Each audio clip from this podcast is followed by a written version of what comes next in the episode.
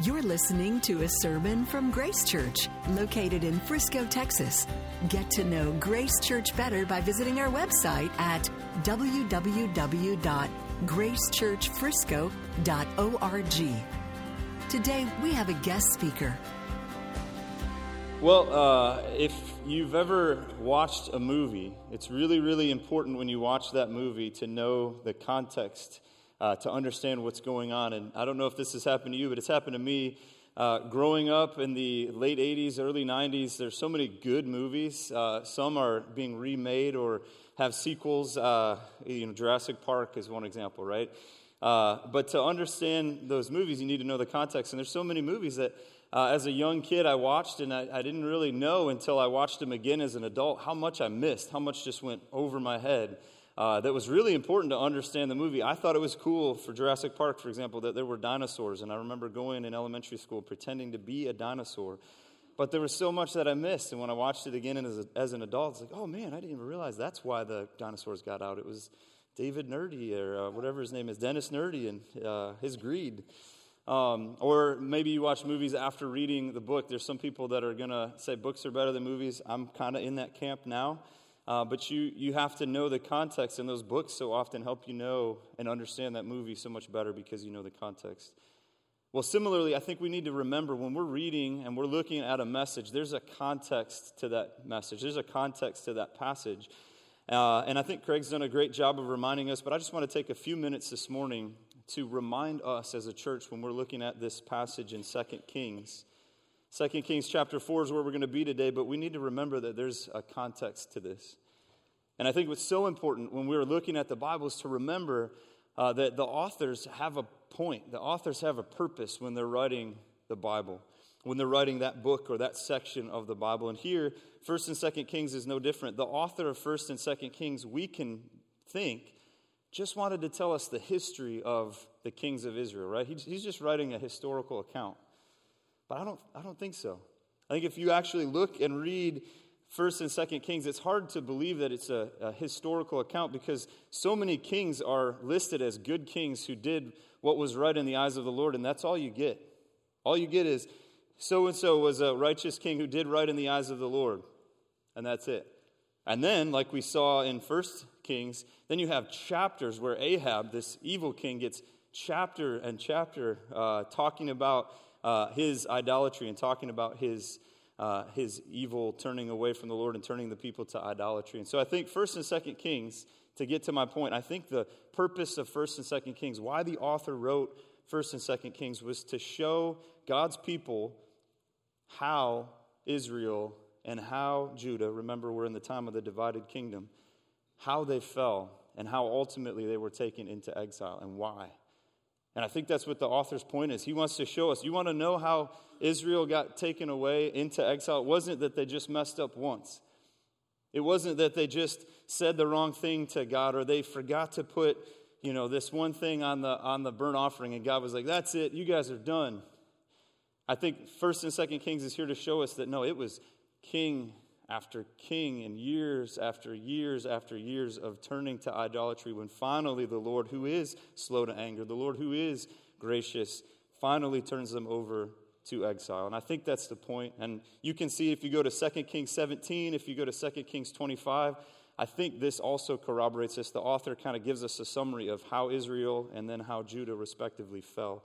So I think that's the purpose and if we look, first and second Kings, you have Elijah and you have Elisha right in the middle of there. And I think the point the author is trying to make is you may ask yourself, why, why is Elijah? He just shows up out of nowhere. Right? Elijah just shows up out of nowhere. Why does the author have Elijah and Elisha in the middle of first and second Kings? And I think the point is again to show the faithfulness of God the faithfulness of God amidst a people who are faithless, amidst a people who have turned from Him and turned to idolatry. And so we're here today in 2 Kings, and we're going to see uh, through 2 Kings chapter 4, we're going to look at five stories, uh, really five stories of God's faithfulness. But what I've titled today's message is Hope for the Hopeless, because we're going to look at five short stories of hopeless situations. And we're going to see five examples of how God faithfully when he shouldn't. When his people are living in idolatry, God faithfully delivers uh, these people in these stories, and God faithfully provides hope for these people. So we're going to read each of these stories in sections. I'm not going to read all of chapter 4 right now. Uh, I'm just going to look at verses 1 through 7. So if you're with me, 2 Kings chapter 4, verses 1 through 7. This is God's holy word. Now the wife of one of the sons of the prophets cried to Elisha, Your servant, my husband, is dead. And you know that your servant feared the Lord, but the creditor has come to take my two children to be his slaves. And Elisha said to her, What shall I do for you? Tell me, what do you have in the house? And she said, Your servant has nothing in the house except a jar of oil. And then he said, Go outside, borrow vessels from your neighbors, empty vessels, and not too few. Then go in and shut the door behind yourself and your sons, and pour into all these vessels. When one, when one is full, set it aside. And so she went from him and shut the door behind herself and her sons. And as she poured, they brought the vessels to her. When the vessels were full, she said to her son, Bring me another vessel. And he said to her, There is not another. Then the oil stopped flowing. She came and told the man of God, and he said, Go, sell the oil and pay your debts, and you and your sons can live on the rest. So, this is our first story. So, what I'm going to do as we're looking at these stories is I'm going to ask us a question What was the hopeless situation? We're going to look at the details. And then how does God provide in the midst of that hopelessness? And we're just going to keep going along the story. So, this first one, what was the hopeless situation here? Well, first of all, we see that her husband has died.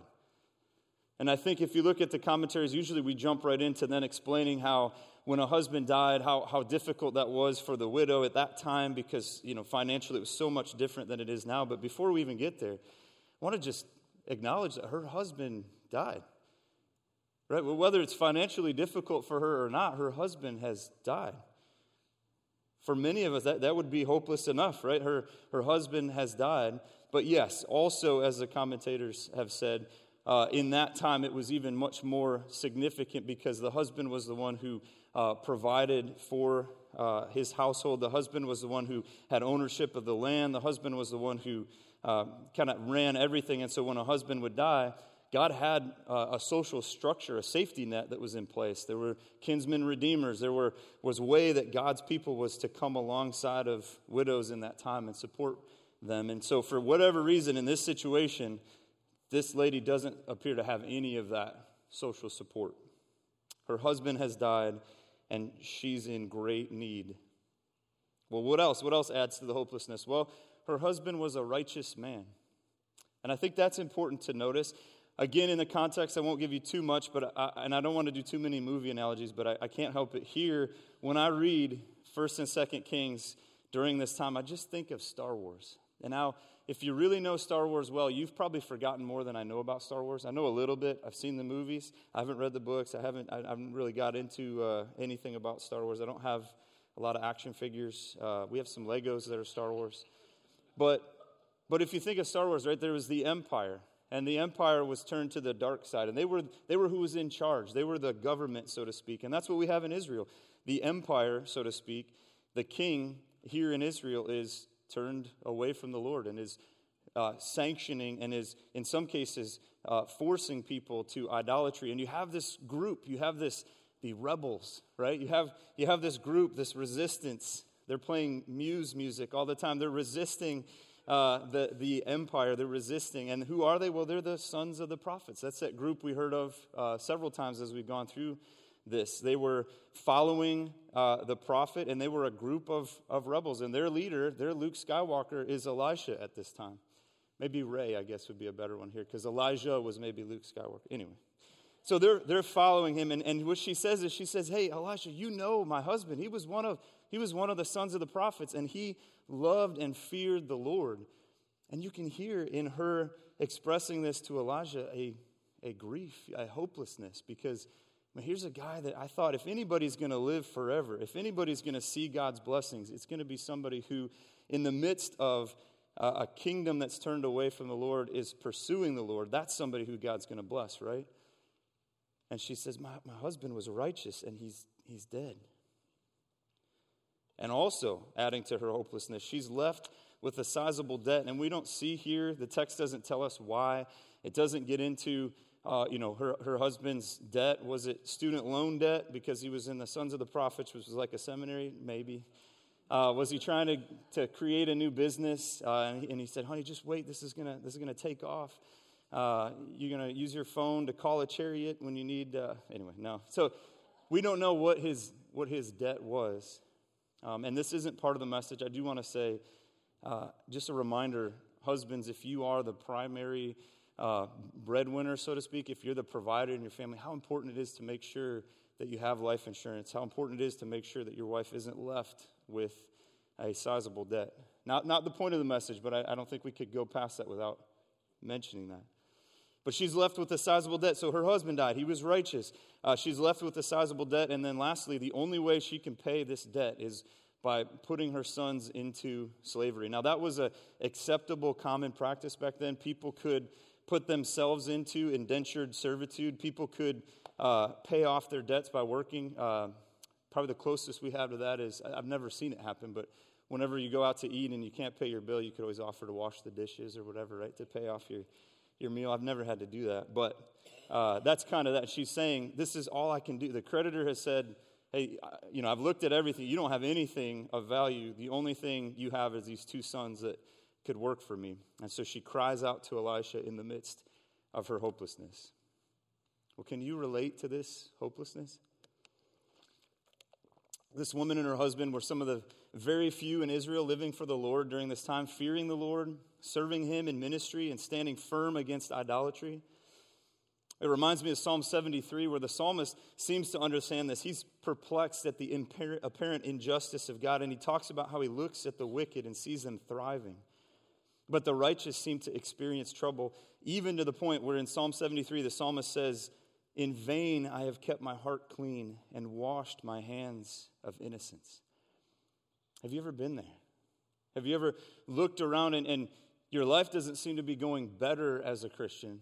Your life doesn't seem to be thriving as a Christian, but seems to be worse than the people that you know that are not Christians.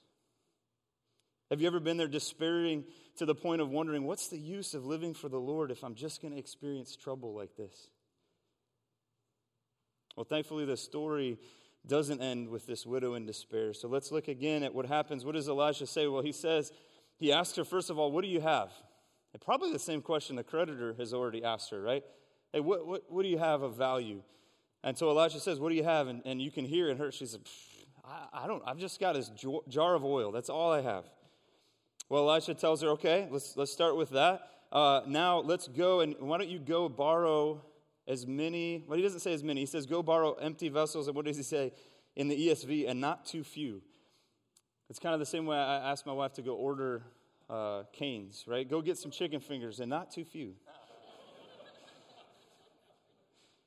So Elijah tells her to gather empty vessels. And man, this is, the commentators talk about this, but just think about the amount of faith that this would take to go and to go gather empty. Like, man, I don't, I don't know what you're doing, Elisha. This doesn't seem to make sense. Why don't you just say something and, and give me money or give me something? And okay, I'm going to go gather empty vessels. And think about, too, when she goes to her neighbors and knocks on the door, you know, do you have any empty vessels? Perhaps not too few. Uh, and, and they give her empty vessels, and maybe word's starting to spread like, man, what's this lady up to? She's collecting all these jars from us.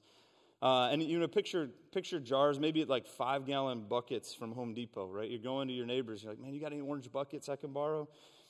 Uh, and at some point, and it's interesting, it doesn't say how long it took, it doesn't say anything. It just says, Elijah tells her what to do, verse 5. So she goes from him and shuts the door behind him. We're supposed to assume she goes out and she gets the empty jar. She doesn't not listen to him. She goes, and her and her sons, you can picture them going around like a fundraiser with their wagon, and they're asking for buckets, and they get these buckets, and she closes the door behind her. And it's interesting. Elisha tells her to shut the door behind her. For whatever reason, this miracle that was about to happen wasn't to be on public display. This miracle that was going to happen wasn't to be public, publicly displayed. And I think part of it's because, man, just think about how miraculous that is going to be. She's just going to start pouring oil from one smaller jar into just multiple jars. So God tells her through Elisha to go and to shut the door. But listen, he doesn't say, you go by yourself and shut the door. Again, not the point of the message, but I, I can't skip God's love for and his care for the next generation in this story. Shuts the door with her and her sons there. So God wants her sons to experience his love and his compassion and his power alongside of their mother. Parents, how many times do you do that? Do you serve with your kids when you serve the Lord? Do you take your kids with you to go on service projects, or are you more likely to leave them at home with a babysitter while you go and you serve somewhere in the church? I feel like, again, not the point of this text, but I feel like here is an example of how God miraculously provides, and the boys are there to see it with their mother, and they're, they're able to experience that joy with their mother. And so let's do that. Let's let our kids see us experience God's goodness and God's power together. Let's serve together. So he tells her to shut the door behind her, and then Elijah tells her to fill the empty containers. And again, I, I don't have any movie analogies, but I just picture this could be a movie. She's there, she's, she says, Boys, give me another jar. And you can see her the first time, maybe she's kind of timidly pouring it out, and she pours it out, and then and then she starts excitingly asking me for, you know, asking her, her sons, give me another jar, give me another jar. She's filling it up, and she finally gets to that last one. And that's when all of us were like, man, you should have asked for more jars. Uh, but she gets to that last one and it stops flowing. And then she goes to Elisha, and Elijah says, Go sell the oil, uh, pay your debts, and then listen and live on the rest. Again, look at the overflowing goodness of God. He doesn't just provide down to the, uh, the cent of how much debt she had, and now she's on her own to try to you know, figure things out. Then maybe have your sons figure out that business your dad was going to start or whatever. No, God provides more and abundantly more than what she needs so that she can live on the rest. And I don't think the point is supposed to be so now we all go from here and we, we fill up jars of oil. The point is God's goodness and his faithfulness to his people over and abundantly. Here in this situation of idolatry, this situation where Israel has turned from the Lord, God is still faithful and still providing through his prophet Elisha. Well, let's look at our next story 2 Kings chapter 4, verses 8 through 10. Uh, reading verse 8 One day Elisha went on to Shunem, where a wealthy woman lived. Some translations say a notable woman, who urged him to eat some food. So whenever he passed that way, he would turn in there to eat food. And she said to her husband, Behold, now I know that this is a holy man of God who is continually passing our way. Let us make a small room on the roof with walls and put it there uh, for him with a bed, a table, a chair, and a lamp, so that whenever he comes to us, he can go in there. So, this little bit of context before we get into the hopeless situation. So, what's going on? Well, there's a lady in Shunem uh, where's Shunem? Uh, it's in the Jezreel Valley. It's, it's, prob- it's located off a major trade route, so probably more than likely it's where Elisha would have traveled whenever he was going on to other places that he was going to minister. And so she sees Elisha and she convinces him to stop and eat some food. And we don't see what kind of food, we don't see how she convinces him, uh, but she, she encourages him to eat some food. She urged him to eat some food. And then it was so good that I guess it encouraged him, strengthened him. It was really good barbecue, whatever it was. You notice the messages that Craig gave me all have to do with food. Something there, I don't know. Anyway, so she convinces him to eat food, and then he does. He stops there, and then she says to her husband, "Hey, this guy's coming here to eat food, but you know what? Like, why don't we've got we got room? We could we could build a guest room for him, um, and it's not you know over exaggerated. It's just a bed, a table, a chair, and a lamp." Uh, so he can just have a place to stay. He can rest there. He can sleep there on his way down. And so she does. And her husband gives her permission. She has this room built for Elijah so he could stay there. All right, let's keep reading. 2 Kings, verse 11, chapter 4. One day he came there and he turned into the chamber. This is Elisha, and rested there. And he said to Gehazi, his servant, Call this Shunammite. When he had called her, she stood before him. And he, uh, and he said to him, to Gehazi, Say now to her, See, you have taken all this trouble for us. What is to be done for you? Would you have a word spoken on your behalf to the king or the commander of the army? And she answered, I dwell among my own people. And he said, What then is to be done for her? And Gehazi answered, Well, she has no son, and her husband is old. He said, Call her. And she stood in the doorway, and he said, At this season, about this time next year, you shall embrace a son. And she said, No, my Lord, O man of God, do not lie to your servant. But the woman conceived, and she bore a son about that time the following spring, as Elisha had said to her. Well, in the second story, what's the hopeless situation? Well, first of all, the Shunammite woman doesn't have a son. Uh, and obviously, as parent, if you're a parent here, or if you've longed to be a parent, there is, I'm sure, a desire for her to, to have a son, to, to be a parent. But I think what was even more in view then was just how we have to, we have to think about culturally how important it was for a son to be born to a family. That was the way their family name was carried on. That was the way the, the land was to, to be given, uh, it was to be inherited to that son. And as a woman at that time, if you weren't able to provide a son, if you were not able to bear a son for your husband, uh, it, would be, it would be full of shame. You would be ashamed uh, because you weren't able to do that what you were called to do. The closest I can think is uh, in today's culture, usually it's men who provide. And so if you're a man or just a person who can't work and provide for your family, there's that feeling of, of what am I? What's, what's, what's my usefulness? What am I good for? I can't do this. Now, I don't think that's true, obviously, but I think that would provide this hopeless situation. So she feels hopeless. And look what else it says her husband is old. That's supposed to draw our attention back to what happened with Abraham and Sarah. It's an unlikely situation. It's very unlikely. Uh, time is running out, and it's very unlikely that a son's going to be born. So she's in this hopeless situation. And can you relate to the hopelessness here? Is there something that you've asked the Lord for day after day, month after month, maybe year after year? And I think the text here implies that she wanted it so much uh, that now when, when he's saying, hey, what about, a, what about a son? And she says, no, no, don't lie to me. Why is she saying that? Because you can picture she's been praying for this so long that now she's given up hope. And she said, you know what, this, is, this isn't for me. God's never going to give me this thing. And you can hear that in her voice when she says, no, don't, don't lie to me. She's saying to Elisha basically, like, don't mess with me, bro. Don't mess with me. Don't tell me I'm going to have a son because I've, I've already resolved in my mind that this isn't going to happen. Well, have you given up hope?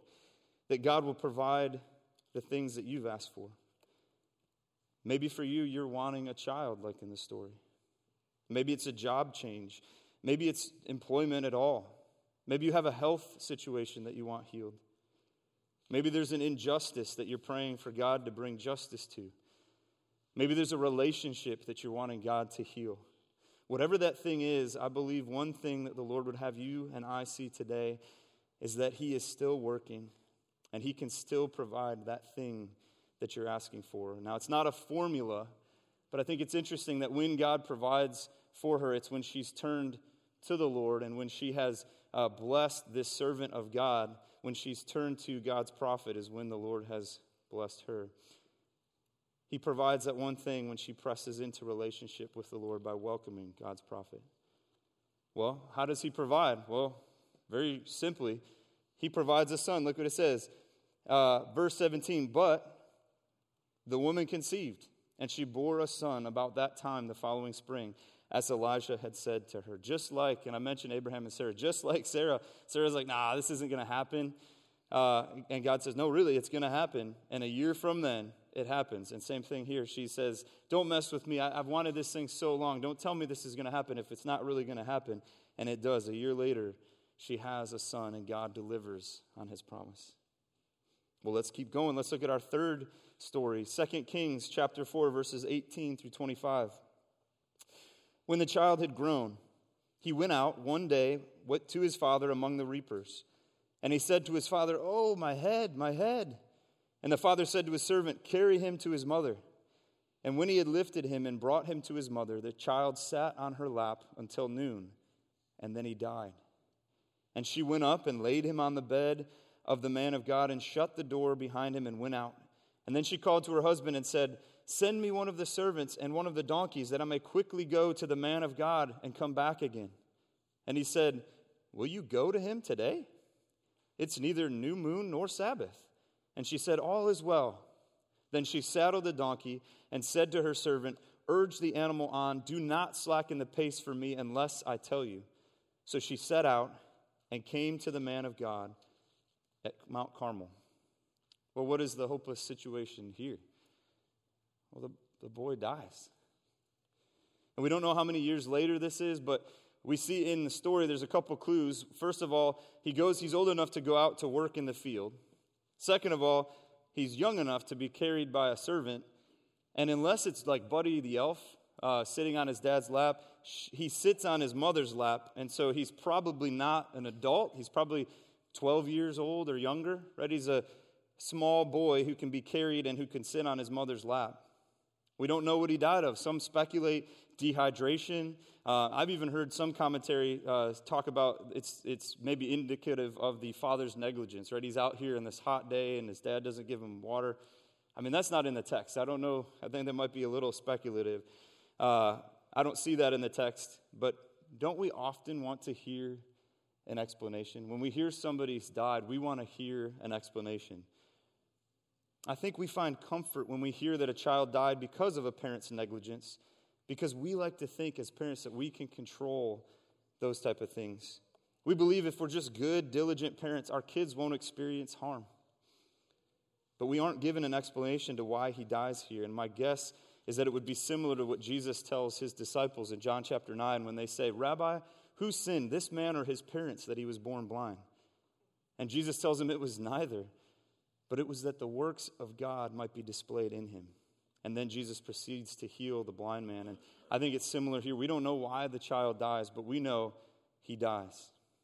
Well, what happens? Let's keep reading. 2 Kings chapter 4, verses 26 through 30. It says, When the man of God saw her coming, he said to Gehazi, his servant, Look, there's the Shunammite. Run at once to meet her and say to her, Is all well with you? Is all well with your husband? Is all well with the child? And she answered, All is well. And when she came to the mountain, to the man of God, she caught hold of his feet. And Gehazi came to push her away, but the man of God said, Leave her alone, for she is in bitter distress, and the Lord has hidden it from me and has not told me. Then she said, Did I ask my Lord for a son? Did I not say, Do not deceive me? He said to Gehazi, Tie up your garment, take my staff in your hand, and go. If you meet anyone, do not greet him. And if anyone greets you, do not reply. And lay my staff on the face of the child. Then the mother of the child said, As the Lord lives, and as you yourself live, I will not leave you. And so he arose and followed her. Let's keep talking about this hopeless situation. So, first of all, the, the son dies. What else is hopeless? Well, the woman is devastated. Right? She evidently puts the child in, in the guest room of Elisha, closes the door, and doesn't tell her husband what's going on because he asks her, Hey, what, what's going on? Where are you going? Uh, and she says, All is well. And she gets to Elisha, and, and Gehazi is there and, and asks the questions that Elijah has uh, told him to ask her. And she says, All is well. And then she goes to Elisha and clings to his feet in distress. And you can hear the pain in her voice when she says, Didn't I tell you not to get my hopes up? Didn't I tell you not to give me a son if you weren't really going to give me a son. And the woman clings to Elisha. And verse 30 says, She will not leave Elisha. Similar to Jacob wrestling with God in Genesis, she's desperate for God to answer her and to bring back her son. She will not let go. Have you been there before? Have you been longing for something, praying for something, and when you finally get it, you have it only to have it taken away? You've been praying for that relationship to be restored, and now that person's moved away. Or you've been asking for a child, and now you have your child, but you've been, the child's been diagnosed with a terminal illness. Or maybe to keep it lighter, right? You've been praying for a child. We've seen this so many times. You're praying for a child, you finally have this child, and man, now I am not sleeping through the night.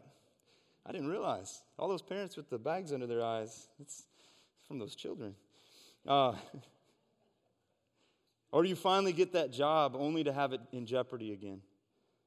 I found it to be true. I, I, don't, I don't have a verse to point you to, but I found it to be true that often, because of his love for us, when God gives us that thing we've been wanting for a long time, he finds a way to test us, to help us not to turn to that thing, but to turn to him.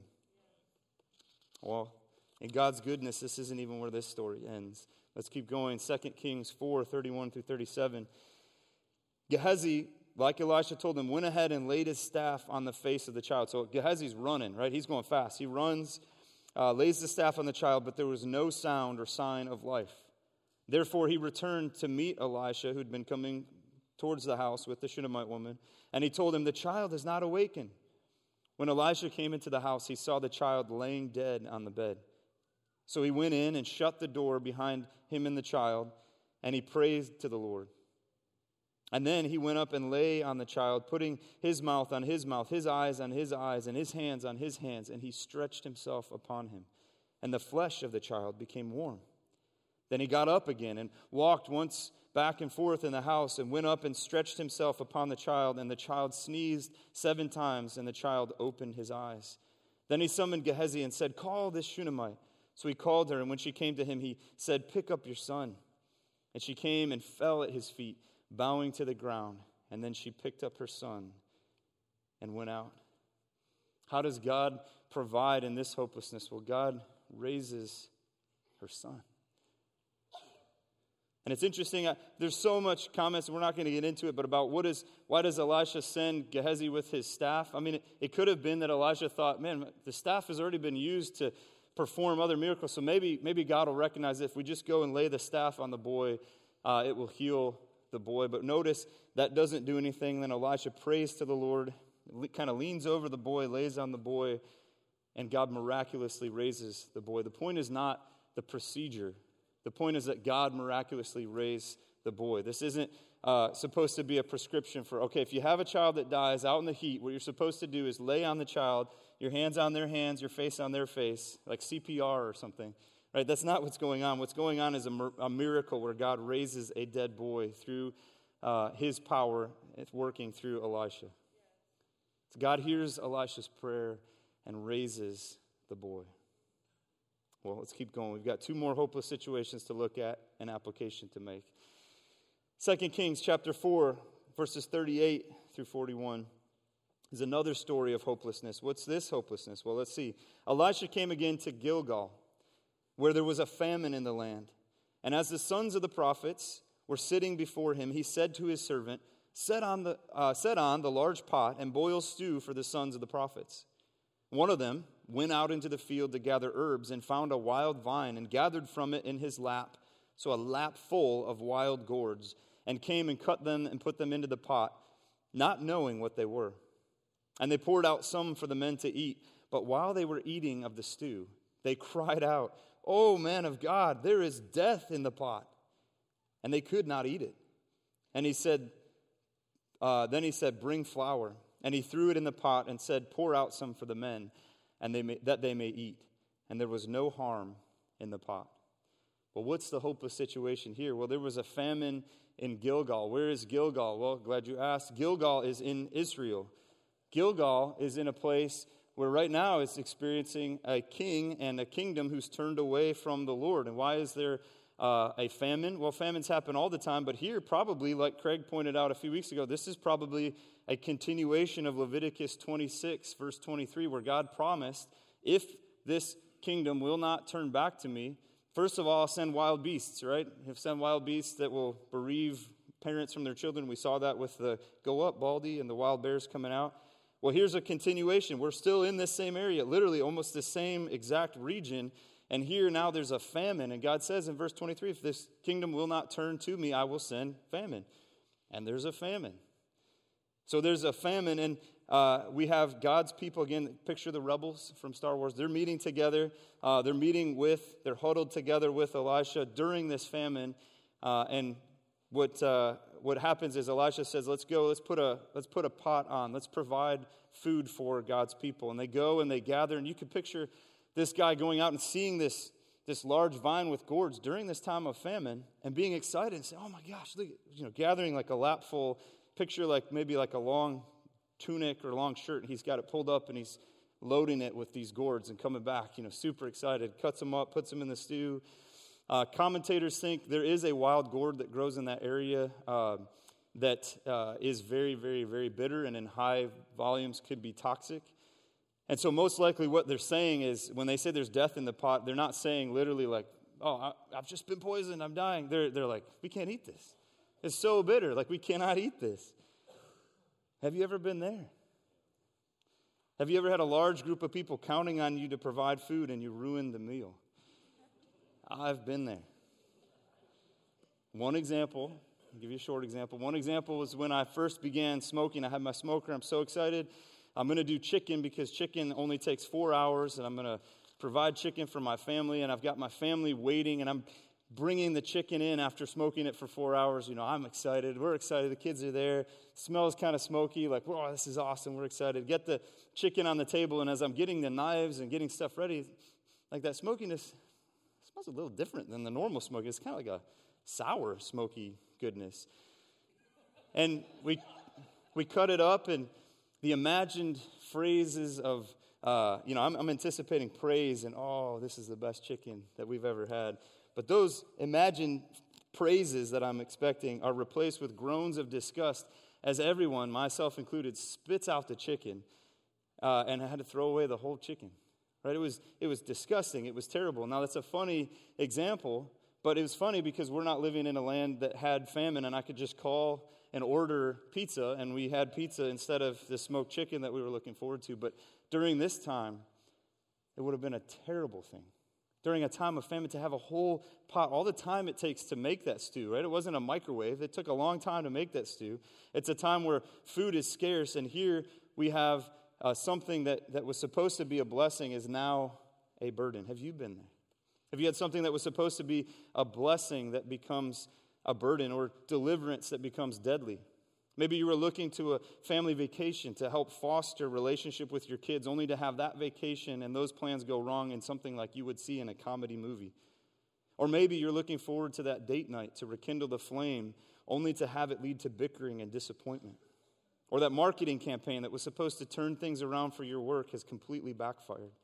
Or your kids just wrecked the house moments before company is coming over. These type of situations can lead to despair and can have us wondering, what's the use of trying? Nothing seems to go right. Well, how does God provide? Elisha fixes the stew. No, it's not supposed to be like, oh, Elisha's Gordon Ramsay, and look, he knows, he knows how to make this. He made this roux with this uh, flour, and he, he turned the stew into something awesome. No, he, he takes something, a precious commodity like flour, throws it in the pot, and God heals the stew. Again, the point is, God healed the stew. God provides for his people during this time of hopelessness. Last story, and then we're going to get to application. 2 Kings chapter 4, verses 38 through 41. Uh, sorry, verses uh, 42, not 38. A man came from Baal Shalishah, bringing the man of God some bread of the firstfruits, 20 loaves of barley, and fresh ears of grain in his sack. And Elijah said, Give it to the men that they may eat. But his servant said, how can I set this before a hundred men? So he repeated, Give them to the men that they may eat.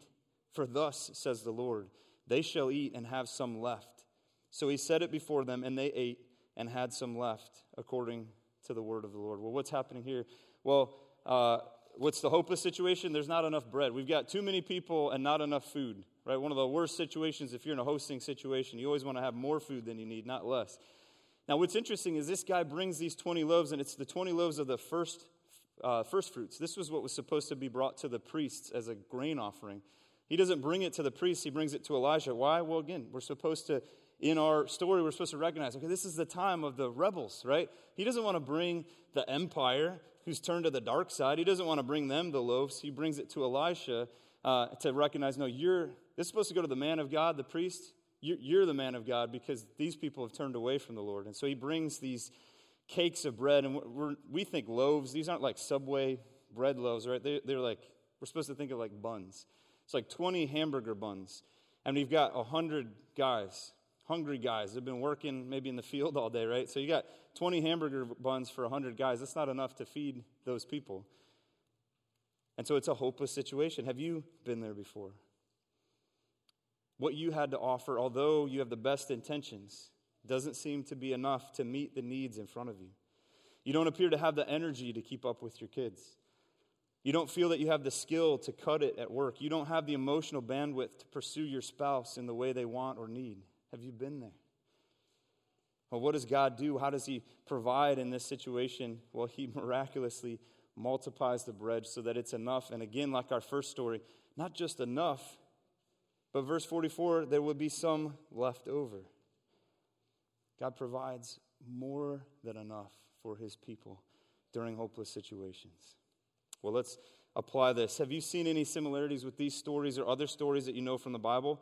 Well, I think maybe most recently, because we've been going through this series, you might recognize a lot of stories very similar to what we heard with Elisha. And the point is, you're supposed to. The author is supposed to, is trying to show us that Elisha is the new Elijah. He, he's giving stories of, okay, you thought Elijah was just a unique guy. Well, guess what? It's God working through Elijah, and here Elisha is now carrying the mantle of God, and God's doing some of the very same miracles, different situations, but doing same miracles through Elisha. He's now God's prophet. But there's another prophet with very similar stories as well. It's Jesus. Listen to this quote from Raymond Dillard. We have the book out in the lobby. Uh, I didn't put the quote on the screen, so you're going to have to listen. Eight centuries later, this is him writing, Jesus was surrounded by his disciples and a large, hungry crowd. The disciples estimated that to feed them would require a sum equivalent to eight months of a man's wages. Instead of the 20 loaves that Elisha had, there were five loaves and two fishes, but 5,000 men ate, and there was food to spare. Later, Jesus would repeat this miracle for a crowd of 4,000. When Jesus fed the 5,000, the crowd knew that a prophet was in their midst. They had been anticipating the coming prophet who would be like Moses, one who would do the signs and wonders that Moses had done. Jesus fed the people in a remote place, just as Moses had fed them in the wilderness. Elisha had also fed a large crowd with a small amount of food, but now one greater than Moses and greater than Elisha had come. Moses and Elisha had satisfied the people's physical for, hunger for a time, but after Jesus fed the 5,000 and crossed the Sea of Galilee, he spoke to them of more than physical hunger. He proclaimed himself to be the bread that had come down from heaven, a food that would endure to eternal life. Those who come to him will never grow hungry. The author of 2 Kings is trying to show us, he's trying to show his audience that Elisha is the new prophet of God, and the authors of the gospel are trying to show their audience and us that Jesus is the true prophet of God. He is the prophet of God. Jesus provided for widows in their time of need. Just like the long awaited son was given to the Shunammite woman, Jesus, the long awaited Messiah, was born to the Virgin Mary. Just as God, through Elisha, cares about and provided for the needs of the sons of the prophet in saving the stew, Jesus provided for the feast, the master of the wedding feast, and the guests in Cana by turning water into wine. Just like God, through Elisha, raised the Shunammite woman's son, Jesus raised Jairus' daughter. But unlike Elisha, Jesus didn't need to lay on her. He simply took her by the hand and said, Little girl, I say to you, arise. Or to Lazarus, he simply shouts, Lazarus, come out. And just like that, Jesus takes you and I by the hand and says, Little girl or little boy, arise to the new life I've created for you. And ultimately for himself, when he had been crucified and killed after three days, God raised him up never to die again. Do you know that Jesus? The truth is that apart from Christ, you and I are in a hopeless situation. God's just wrath for our sin is over us, and there is no escape. There is no pleading with God. There's no bribery that you and I can give Him, and left on our own, we are dead in our trespasses and sins and subject to the full punishment of God for our sin. But God, being rich in mercy, because of his great love for us, even when we were dead in our trespasses, made us alive together with Christ. Remember what I said at the beginning. First and Second Kings is written to show future generations how Israel fell, and the stories of Elijah and Elisha are to show us God's faithfulness and his compassion in the midst of Israel's rebellion. Likewise, the provision of God in our hopelessness is Jesus. God is renewing all things in Jesus. Our eternal hope is new heavens and new earth with God as its center, creation restored in the way that God had intended. And all we need to do is to receive Him by faith, to trust that His death counts for our death, and that He, it is He that makes us right before God, and to live our lives for Him, to pursue God through relationship in Christ. Do you know Him? I pray that you will find your hope in Him alone today. Thank you for listening to this sermon from Grace Church. To receive future messages, subscribe to the podcast on iTunes or listen online by visiting our website at gracechurchfrisco.org.